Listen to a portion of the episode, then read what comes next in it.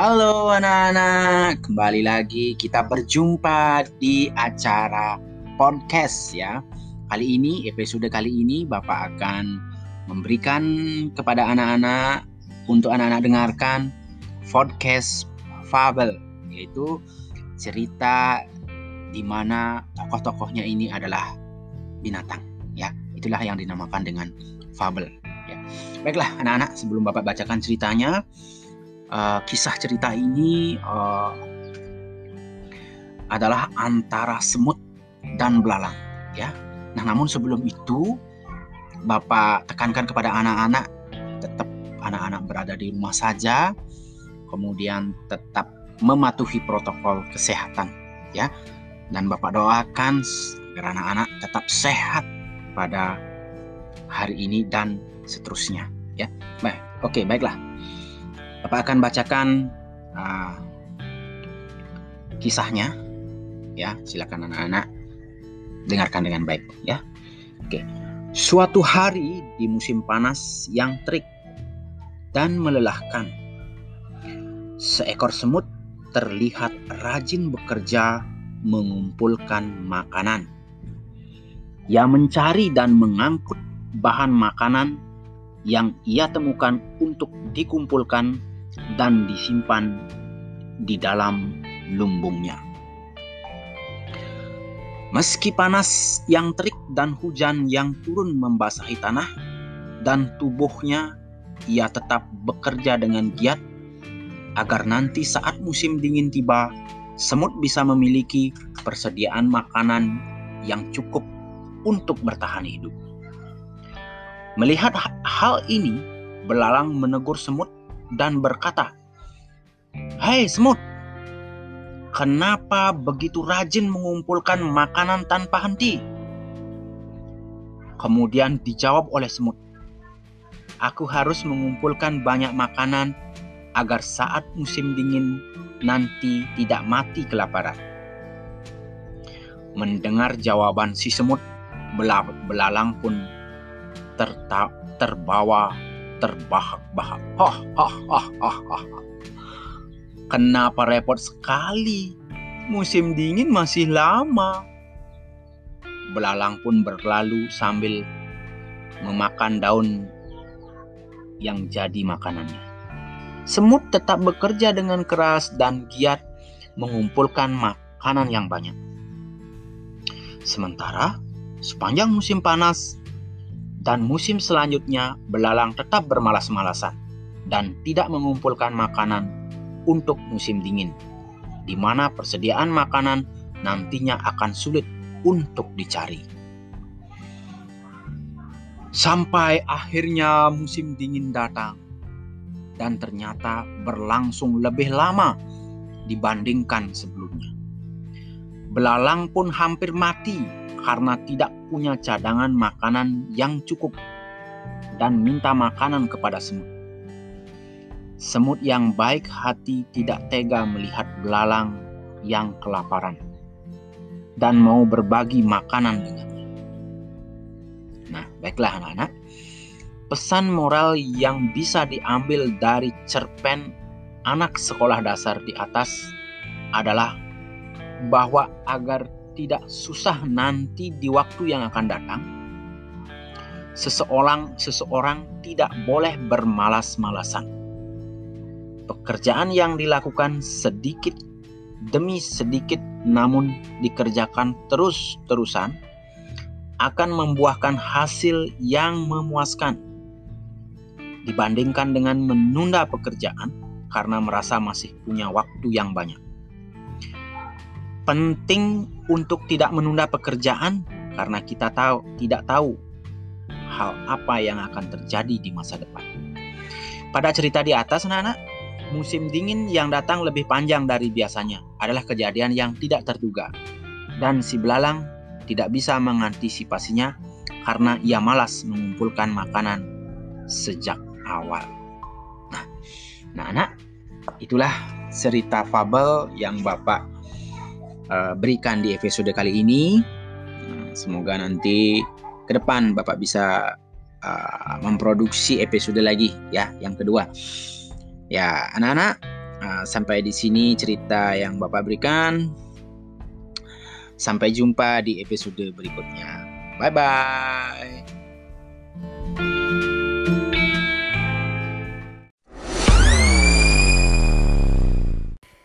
Selamat pagi, selamat siang, selamat malam semuanya. Hari ini saya mencoba berbagi lewat podcast saya akan menyampaikan pengalaman ya, pengalaman sedikit ya tentang pendakian Gunung Agung Puncak Timur ya. Nah, Puncak Timur atau Puncak Kedampal yang akhir-akhir ini pendakian di sini menjadi trending topik ya karena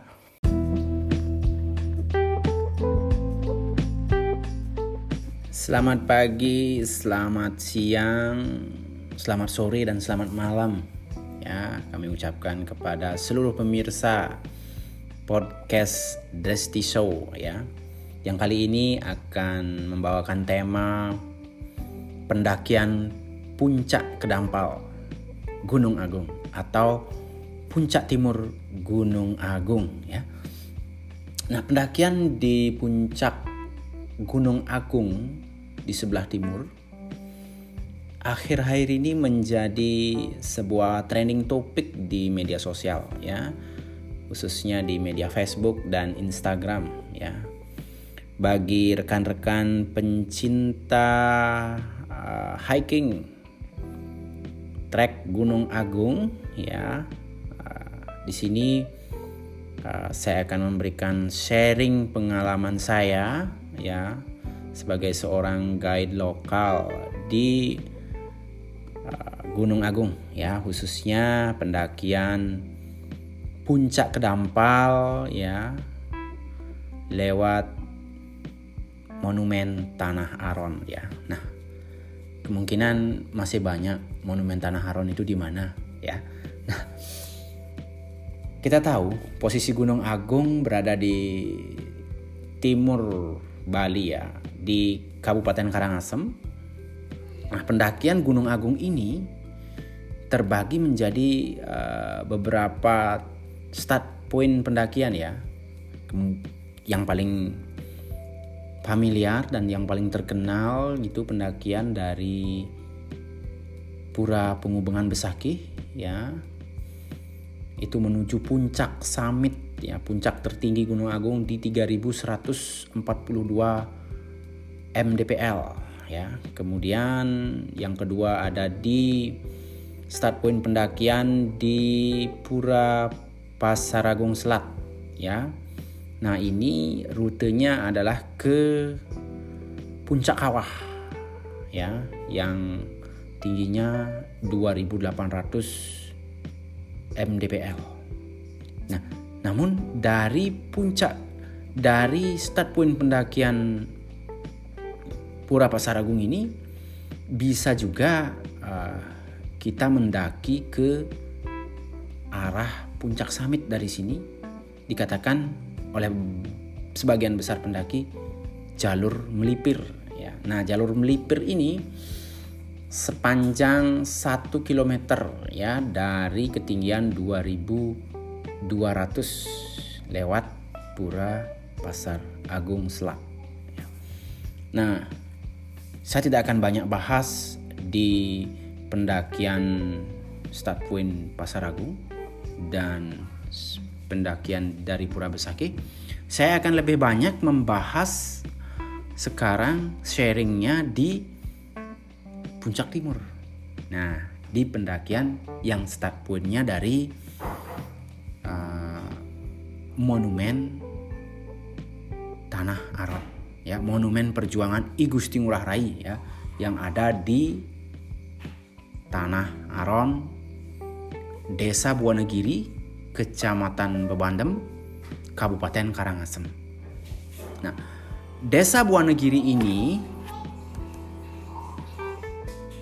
uh, letaknya kurang lebih sekitar 15 eh, km ya dari kota Amlapura. Ya kalau ditempuh dari Denpasar ke Karangasem memerlukan waktu kurang lebih sekitar 3 jam ya. Nah, kita dari Karangasem menuju ke Buanegiri dari dusun Buanegiri itu kurang lebih uh, ada 5 km ke uh, start point uh, monumen Tanah Aron ya. Nah, saya akan jelaskan uh, di monumen Tanah Aron ya. Di depan monumen Tanah Aron itu ada uh, space tempat parkir sekitar kurang lebih bisa mencapai 25 unit mobil di sana ya. Tetapi kalau uh, teman rekan-rekan merupakan pendaki dengan menggunakan sepeda motor ke tempat start point bisa parkirnya di Embung Tanah Aron. Embung Tanah Aron ini uh, letaknya berdekatan dengan Monumen Tanah Aron kurang lebih embung ini berada di utara Monumen Tanah Aron itu sekitar satu setengah kilometer ya dari Monumen Tanah Aron. Di Monumen Tanah Aron juga parkirnya lumayan ya, hanya cukup satu mobil. Dan kalau sepeda motor cukup sekitar 30-an lah. Nah, berkenan dengan itu kepada pendaki yang akan mendaki dari jalur baru ini. Kebetulan jalur pendakian di sini baru kami buka bersama tim di sana sekitar satu bulan yang lalu, ya. Mulai tahu ini saya sampaikan uh, nomor WA ya, nomor kontak guide lokal dulu ya, ada di 085 237 765 469. Nah, itu nomor guide lokal. Oke. Saya akan jelaskan uh, sedikit jarak ya. Jarak pendakian dari uh, monumen eh dari uh, start point Ambung Tanah Aron ya menuju puncak timur Gunung Agung itu kurang lebih 6 km ya. Kemudian balik dari puncak ke start point 6 km lagi ya. Saya akan uh, ceritakan mulai dari awal perjalanan agar teman-teman sedikit bisa ada bayangan uh, pendakian kali ini ya pendakian ini adalah pendakian yang berbeda dari jalur-jalur yang lain ya karena uh, pendakian dari uh, Taman Haron ini sebagian besar adalah hutan basah ya hutan hutan sampai di ketinggian 2800 itu uh, pendaki akan masih uh, menikmati suasana hutan ya karena tidak ada jalur yang lapang seperti jalur-jalur yang ada di uh, sisi lainnya ya. Nah, di sini dari start pertama kita mulai dari uh, Embung ya. Di Embung kita berjalan menuju sisi timurnya Embung, persis di di sebelah pagar Embung ya kita berjalan menuju ke arah utara. Di sana ada jalan setapak yang sudah uh, kami beri tanda kalaupun nanti teman-teman ada yang mau tanpa porter dan tanpa guide bisa teman-teman uh, kontak uh, guide untuk minta GP, GPX boleh ya. Nah tapi kali ini bapak saya jelaskan dulu ya. Maaf keseringan jadi guru sih bilang bapak. Uh, naik sekitar uh, sat berapa ya? Kurang lebih satu 1,8 km kita akan mencapai pos 2 ya. Itu di waktu santai ya jalannya itu sekitar kurang lebih uh, satu setengah jam kita akan nyampai di uh, kita akan sampai di pos 1 ya. Di pos 1 itu tingginya uh, sekitar 1430 mdpl ya. Dengan jarak 1,8. Nah, di sini masih kita di dalam hutan ya. Suasananya uh, sangat fresh dan udaranya sangat segar sekali ya. Di mana hutan ini baru kali ini kita buka dan sangat sangat uh, apa ya istilahnya baru untuk kita explore begitu ya. Nah, dari pos 1 kita menuju ke pos 2 itu jaraknya sekitar 3 km ya dari pos eh dari start point ya jaraknya 3 km ya. Itu pos 2 ada di ketinggian 2050 mdpl. Nah, di pos 2 ini masih uh, uh, hutan ya, masih hutan namun sudah mulai sedikit terbuka. Di sini tempat uh, kami sediakan untuk camping ya. Bisa muat sampai sekitar kurang lebih 6 tenda ya. Karena kami buat uh, tempat campnya ini bertingkat. Tingkat satu bisa sampai tiga uh, tempat camp yang kapasitas tiga orang. Di atasnya bisa lagi tiga camp dengan kapasitas dua orang dua orang ya. Di atasnya lagi bisa sampai uh, kapasitas uh, 10 orang ya. Nah di sini minim uh, air ya teman-teman jika camp sebaiknya teman-teman uh, mencari porter atau menyewa porter di sini untuk membawakan air barang-barang kalian ya ke pos 2 ya. Selanjutnya dari pos 2 uh, perjalanan mulai agak ada uh, sedikit tantangan. Tantangannya ini adalah menaiki uh, mulai menaiki gunung dengan uh, seperti vertikal begitu, tidak ada bonus datar kali ini ya. Jadi kita akan melewati uh, apa istilahnya uh, tanaman alang-alang ya. Alang-alang sekitar kurang lebih 800 meter ke puncak ya ke arah pos 3 di pos 3 itu jaraknya 4 km dari start point ya. Kalau dari pos 2 itu jaraknya 3 km eh 1 km lagi ke menuju ke pos 3 yang tingginya 2500 mdpl nah dari pos 3 ini barulah kalian mulai siap-siap untuk uh, manjat. Nah, di sini mulai manjat-manjat nih. Karena kita akan mulai menemukan bebatuan yang cukup besar-besar ya. Dari pos 3 ini kita sudah ketemu mentok, ketemu batu loh. Batu kayak dinding begini. Begitu jadi di sini di pos 3 ini melipir agak ke kanan sedikit saja, kita sudah akan menemukan uh, jalan batu yang kita akan panjat seperti uh, memanjat tebing itu. Cuman kita sudah sediakan tali juga di sana ya. Kita sediakan tali sebanyak uh, tiga lokasi ya. Di mana lokasi eh, titik-titik uh, yang rawan ya. Artinya uh, batunya yang cukup kemiringannya cukup uh, vertikal seperti vertikal banget. Nah di sini hati-hati karena uh, mulai uh, sedikit licin ya agak licin ya tantangannya banyak di sini ya. Dari batu pos 3 ini kita ke pos 4 puncak kedampal. Itu jaraknya 1 km dari pos 4 puncak kedampal itu di ketinggian 2800 ya nah kalau misalnya kita berangkat dari pos 2 menuju ke kedampal itu kurang lebih 2 jam ya Nah di sini kalau um, pendakian yang normal ya bisa sampai uh, dua jam setengah ya dari pos 2 ke pos 4 karena memang medannya cukup uh, terjal ya.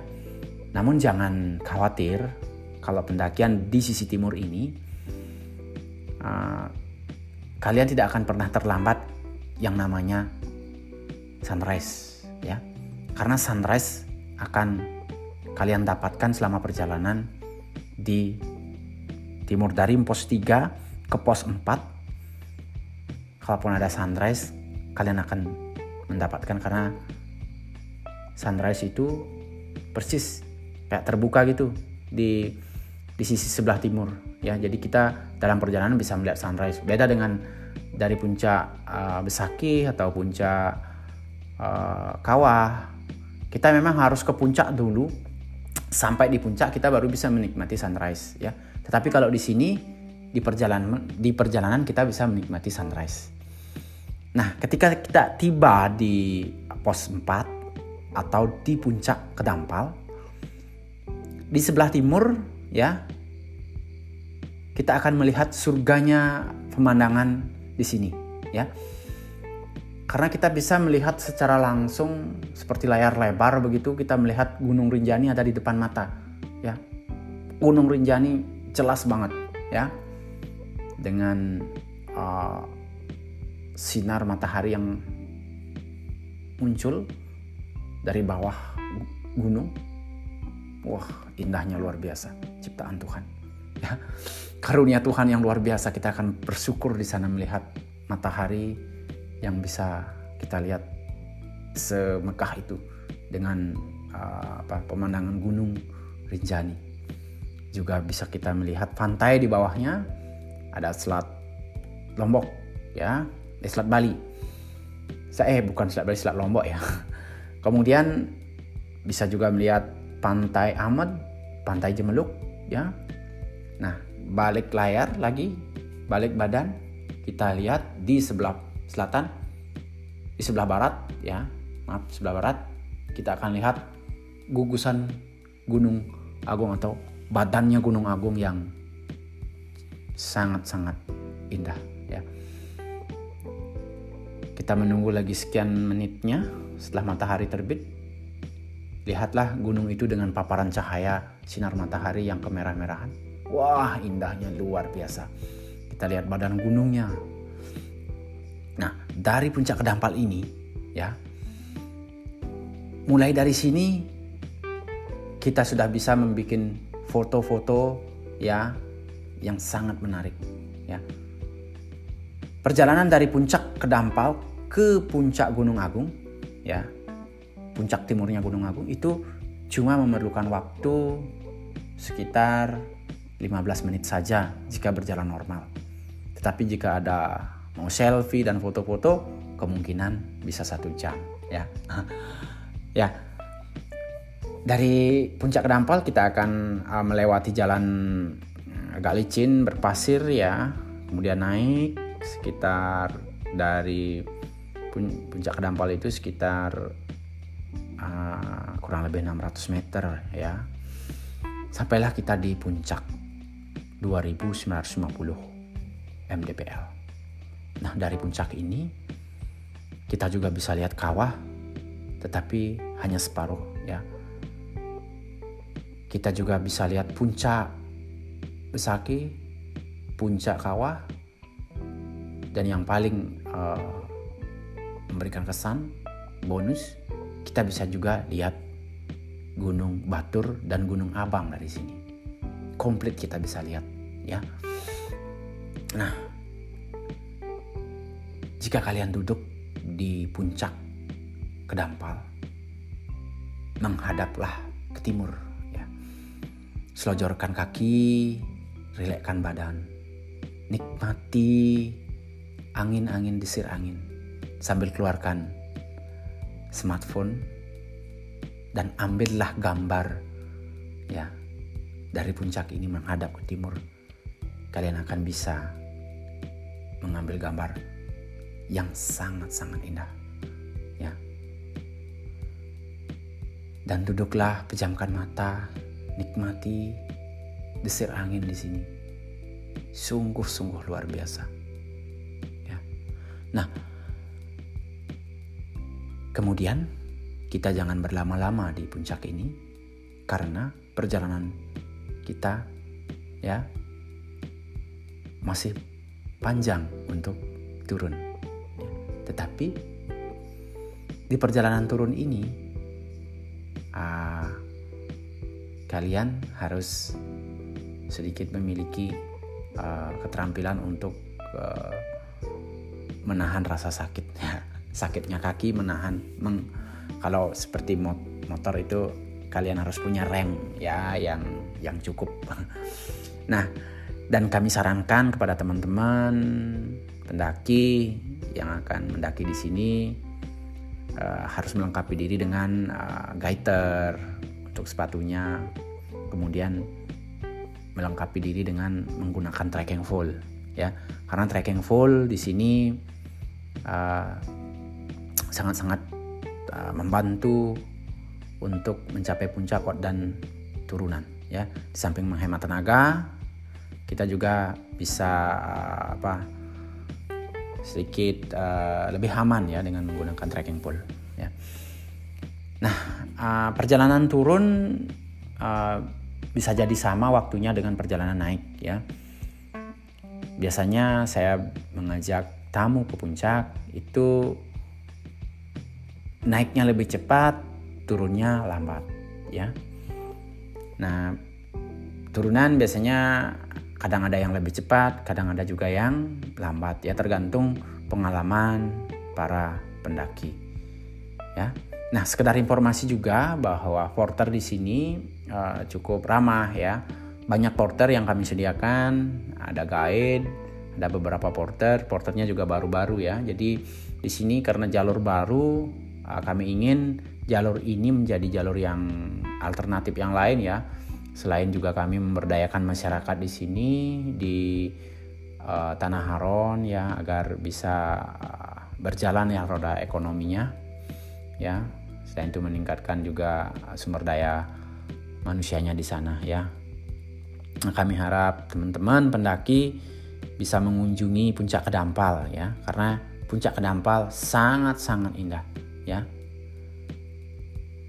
medan yang sangat berat, bukan sangat berat ya, berat lah begitu, akan dihadiahi dengan pemandangan yang sangat luar biasa dan tak akan terlupakan. Ya. Salam puncak kedampal dari saya Dresti Salaka. Sampai jumpa di pendakian berikutnya. Bye bye.